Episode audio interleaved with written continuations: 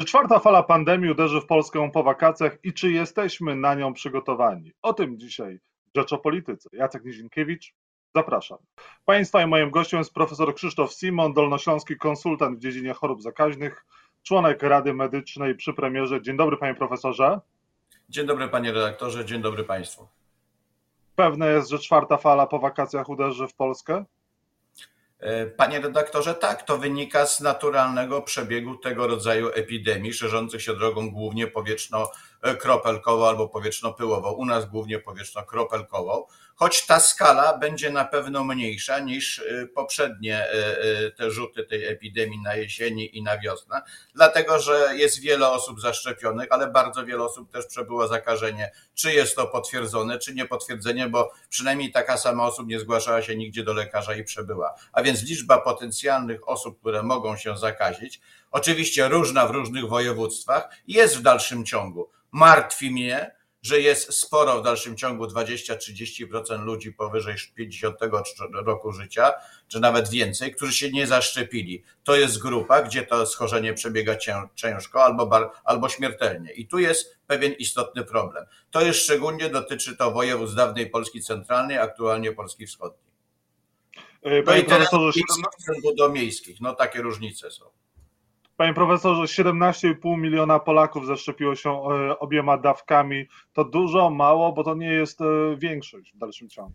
E, no, w dalszym ciągu, po pierwsze, nie bardzo wiemy, ile Polaków mieszka w tej chwili w kraju, prawda? Plus jeszcze, niech pan weźmie milion czy półtora miliona cudzoziemców, to proszę dodać, część wyjeżdża. To jest pierwsza sprawa.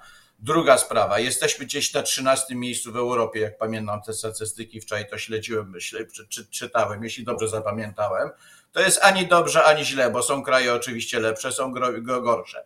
Następny element. To, że się zaszczepiło dwoma dawkami, to nie znaczy, że wszyscy uzyskali odporność. Jest cała grupa ludzi, która niestety ma deficyt odporności z powodu nowotworów, y, leczenia, immunosupresji, to jest leczenie blokujące odpowiedź immunologiczną, gdzie u nich odpowiedź jest bardzo słaba albo żadna, więc od tej grupy trzeba będzie odjąć trochę osób jako takich. No więc y, y, to jest średni sukces, ale, ale udało się to, trzeba może traktować jako w kategorii jednak sukcesu, bo przy naszym dziwnym społeczeństwie bardzo źle wykształconych i tych jakichś szalonych ruchach antykowidowych, a w ogóle anty, anty przeciwko wszystkiemu, y, to, to, to, to, to jest jeszcze możliwe. No ale połowa się nie zaszczepiła. No i jak przekonywać tę połowę, która się nie zaszczepiła? Czy są jakieś pomysły? Bo wydaje się, że rząd y, już wykorzystał wszystkie chyba możliwości promowania szczepień. No wie pan, są różne metody podejścia do tego wszystkiego. Ja jestem raczej zwolennikiem perswazji, perswazji i cały czas no, e, proszenia, e, przekonywania, przedstawiania argumentów. I to jest pierwsza sprawa. Druga sprawa. Jestem zwolennikiem zaszczepienia tych kluczowych dla szerzenia się epidemii grup, przymusowego szczepienia, jakim jest służba zdrowia, służby, które mają kontakt, nauczyciele i tak dalej, i tak dalej, bo to jest ale to oczywiście napotyka jakieś e, e, osobiste czy polityczne e, ograniczenia. Nie wiem, dlaczego się nie podejmuje radykalnych decyzji sprzedawcy w sklepie i tak dalej. Są to bardzo poważne sytuacje, kiedy ci ludzie transmitują jawnie czy niejawnie. No i jest część osób, które niestety, wie pan, się nie może zaszczepić i tych ludzi musimy chronić. Właśnie chroniąc, promując szczepienia i promując i, i szczepiąc osoby, gdzie mogą się te osoby narazić. Problem jest z niesłychaną agresją niekontrolowaną, co zgłaszam od sześciu miesięcy. Ministerstwo Sprawiedliwości nic w tej sprawie nie robiło i tak dalej, i tak dalej. W ogóle żadne służby. Jak grożono mi karą śmierci, że to nie tylko mi, wielu członkom Rady i innym ludziom, którzy się wypowiadali prospołecznie, propaństwowo, proobywatelsko, dbając o zdrowie chorych, karami śmierci. Umieszczano na przykład moje wizerunki w reklamie jakichś leków i tak dalej. Nikt nie zareagował. Panie redaktorze, mam dokument gdzieś tam ze Świdnika, gdzie nazwisko znam, która osoba mi groziła, policja rozpoczęła śledztwo, a pani prokurator odpowiada, że groźba kary śmierci w myśl kodeksu karnego nie jest przestępstwem. W jakim ja kraju żyję, proszę pana? I to, to będzie udostępnione. No ale to jest od wielu miesięcy, panie redaktorze. Dopiero teraz rząd reaguje, jak bandyci napadają na punkty szczepień, bo bandytyzm to jest po prostu terroryzm. Pan sobie wyobraża napad na chirurga, żeby nie operował wyrostka robaczkowego? No bo to, to w, tym, w tym samym kierunku dąży. No. Panie profesorze, ci antyszczepionkowcy tak się teraz rozbestwili, bo im było pobłażane przez ostatnie miesiące? E, tak, zdecydowanie pobłażane, nie było radykalnych działań, bo co innego argumentacja, a co innego ataki na ministra, e, kamienicę ministra tego, wchodzenie, ba, proszę pana, okazuje się, posłowie wchodzili do jakichś domów dziecka, nie wiem po co i tak dalej, i tak dalej, którzy mają odmienne zdanie. No przepraszam pana, gdzie my żyjemy, w jakim kraju? To jest no posłowie Prawa i Sprawiedliwości, strasznie Anna dla mnie jako Polaka. No.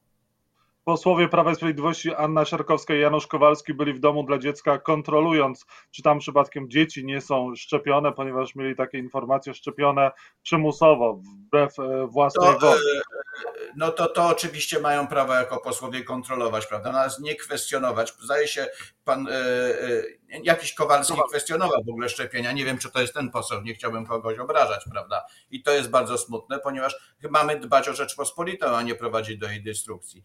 Natomiast Janusz Kowalski sam, sam się zaszczepił i zachęca, zachęca do szczepień, ale uważa, że te szczepienia nie powinny być przymusowe. A pan, panie profesorze, uważa, że szczepienia w Polsce powinny być obligatoryjne?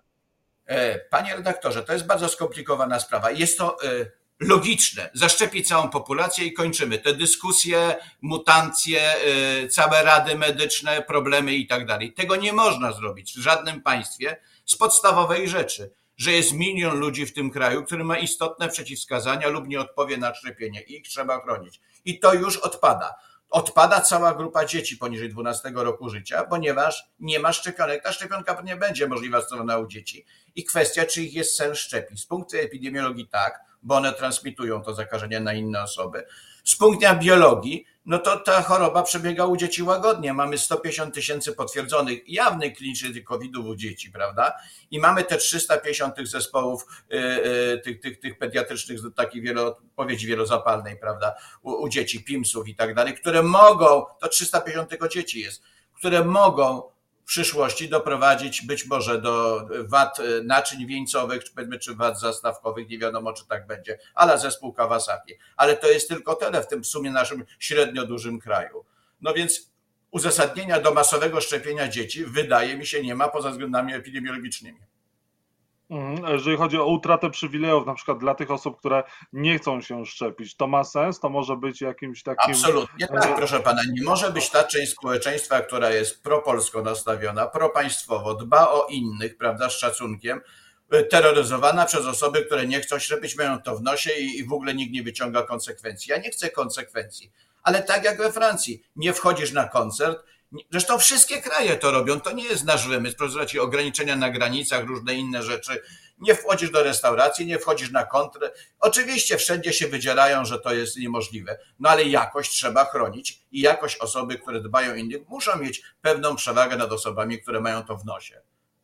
Mhm. Trzecia dawka przypominająca powinna być podawana i kiedy i komu, bo są sceptyczne Pan, wypowiedzi. na ten temat na Radzie Medycznej. Zdaje się, przyszły do mnie jakieś, e, jakieś tu, tu, tu papiery w tej sprawie. Muszę je uważnie przeczytać. Decyzji jednoznacznej nie było, z tego co wiem, ale byłem 10 dni na urlopie. Muszę się zapoznać z tymi dokumentami. Od kilku miesięcy rozmawiamy o konieczności e, dodatkowego szczepienia u następujących grupach osób przede wszystkim osób, które źle odpowiedziały, bo mamy tak, to są to osoby w immunosupresji, które źle odpowiadają i ludzi starszych jako takich, to jakby dwie dominujące grupy.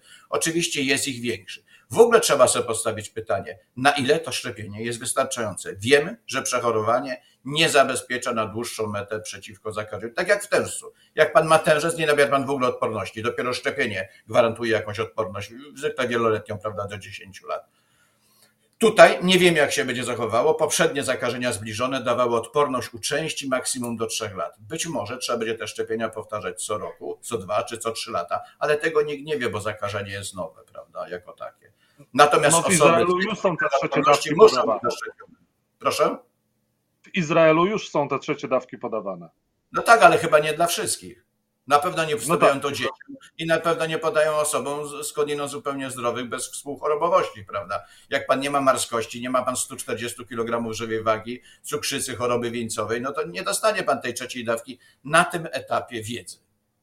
W każdym Panie razie profesorze, A jeżeli chodzi o trzecią dawkę, to te osoby, które były zaszczepione na samym początku pandemii, to one powinny może już ją dostawać? I czy, czy ta e, Proszę pana, szczepionka... nie, nie ma danych na tych jednoznacznych. Cały czas staram się wyjaśnić. My nie wiemy, jak długo utrzymuje się odporność poszczepienna i komórkowa, i humoralna jako takie. Pierwsze prace się ukazują. U nas to się dość nie bardzo prowadzi tych prac, czyli dostosujemy się tego, co jest e, w, w, głównie w Stanach prowadzone i zobaczymy, jak to będzie. Myślę, że to będzie co 2-3 lata trzeba będzie się doszczepiać. Epidemia się utrwaliła, my wirusa nie wyeliminujemy. Ciekaw jestem, co znowu nowego z Chin wyjdzie, prawda? Bo to jakby, jakby co by nie mówiąc, to Chiny odpowiadają za rozprzestrzenienie tej epidemii. Była wcześniej, nie informowano, aresztowano tych tam lekarzy i teraz jest kombinacja, skąd to wyszło. Czy od zwierząt, czy ktoś ukradł coś z tego Wuhan, czy to przeciekło przez systemy wentylacyjne, nie wiemy. No ale Chiny opóźniały informacje i epidemia poszła po całym świecie. Tak trzeba uczciwie powiedzieć. No. E, panie profesorze, a czy e, te szczepionki na kolejne mutacje są, e, są, są właściwe? Na przykład AstraZeneca na, muta, na mutację Delta, ona jest odporna, ona jest dobra?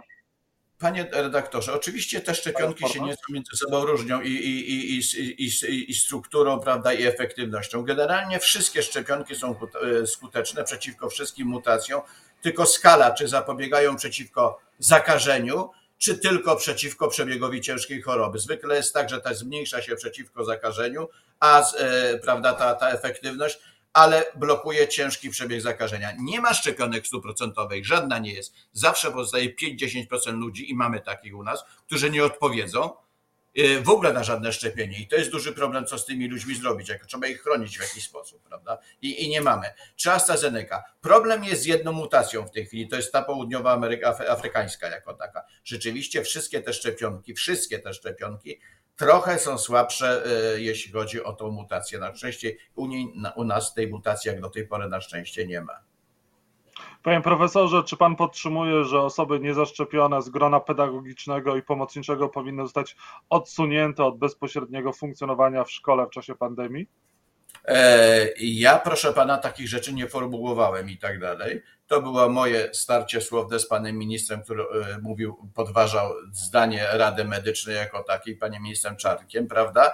I mówił rzeczy, które nie, mieści, nie mieszczą, e, podważał zasady funkcjonowania w ogóle chorób zakaźnych i epidemiologii jako takiej, na co musiałem jako jeden z, no, z, z, z kilkudziesięciu tysięcy lekarzy zareagować w jakiś sposób, bo to jest po prostu niemożliwe, żeby minister podważał zdanie Rady Medycznej przy premierze, prawda? Ja nie wiem, czy przymusowo, bo takie pytanie patrzy, co ze służbą zdrowia, prawda, której są niedobory, czy osoba ze służby zdrowia, bo to jest jakby większy problem, ma prawo niezaszczepiona, która się nie chce szczepić, bo coś tam jej się wydaje, zajmować się pacjentami. Proszę zwrócić uwagę, ma pan ciężko chorą najbliższą osobę, na przykład własne dziecko z nowotworem, białaczką. Takie nieszczęścia się zdarzą, mi się to zdarzyło w życiu. I trafia na oddział, gdzie obsługuje go personel, nie może się szczepić. Nie może, bo, bo nie odpowie na szczepienie, musi mieć pełną asekurację. I trafia na oddział, gdzie kilku nawiedzonych lekarzy i pielęgniarek nie szczepi się i zakaża ją COVID-em i umiera. No taka sytuacja jest niedopuszczalna. I to można per analogią przenieść na, y, na y, Y, no powiedzmy na, na, na, na szkoły jako takie. No, no to jest du, duży problem. Fakt, że dzieci raczej ciężko nie będą tego przejść, w ogóle nie będą chorowały. W większości, jak to jest troszeczkę inna sytuacja. Ale pacjent chory, no nie może być obsługiwany przez osoby, które potencjalnie mogą go zakazić. Przecież to jest barbarzyństwo zupełne. A czy dzieci w szkołach powinny być y, uczone przez nauczycieli, którzy się nie chcą szczepić? Wie pan, to jest skomplikowana sprawa. Ja uważam, że e, no, to jest tak. Z informacji, które ja miałem, są trochę inne niż ministra Czarka. W Polsce zaszczepiło się pełną dawką, dwudawkowo 60%, a 80% jedną dawką. To znaczy, że te, te osoby, no te 20% różnicy to dorobi do końca miesiąca to drugie szczepienie, czyli sporo ludzi będzie zaszczepionych. Czyli co piąty nauczyciel nie jest zaszczepiony. Tak? Bo tak to trzeba liczyć. Czyli co piąta klasa ma E, pedagoga, e, nauczyciela, który może przenieść na nich zakażenie i sam się zarazić od tych dzieci.